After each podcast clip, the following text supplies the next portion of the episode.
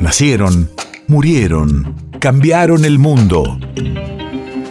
En Nacional Doc, siempre es hoy. Siempre es hoy. 22 de marzo, 1994. Hace 28 años se celebra el Día Mundial del Agua para recordar la relevancia de este líquido esencial.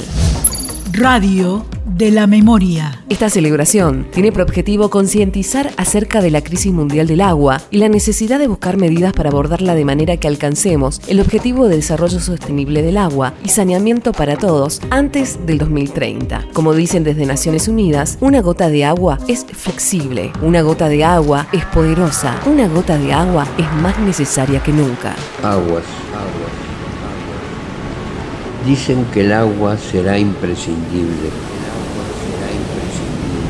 mucho más necesaria que el petróleo. Los imperios de siempre, por lo tanto, nos robarán el agua borbotones. Los regalos de boda serán grifos. Agua darán los lauros de poesía. El Nobel brindará una catarata y en la bolsa cotizarán las lluvias. Los jubilados cobrarán goteras. Los millonarios dueños del diluvio venderán lágrimas al por mayor. Lágrimas al por mayor. Un capital se medirá por litros. Un capital se medirá por litros. Cada empresa tendrá su remolino. Su laguna prohibida a los foráneos. Su museo de lodos prestigiosos. Su museo de lodos prestigiosos. Sus postales de nieve y de rocío.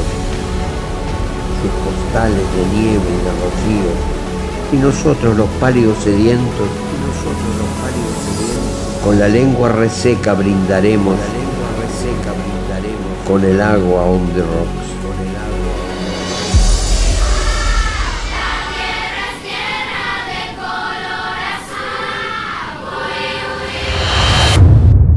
País de efemérides.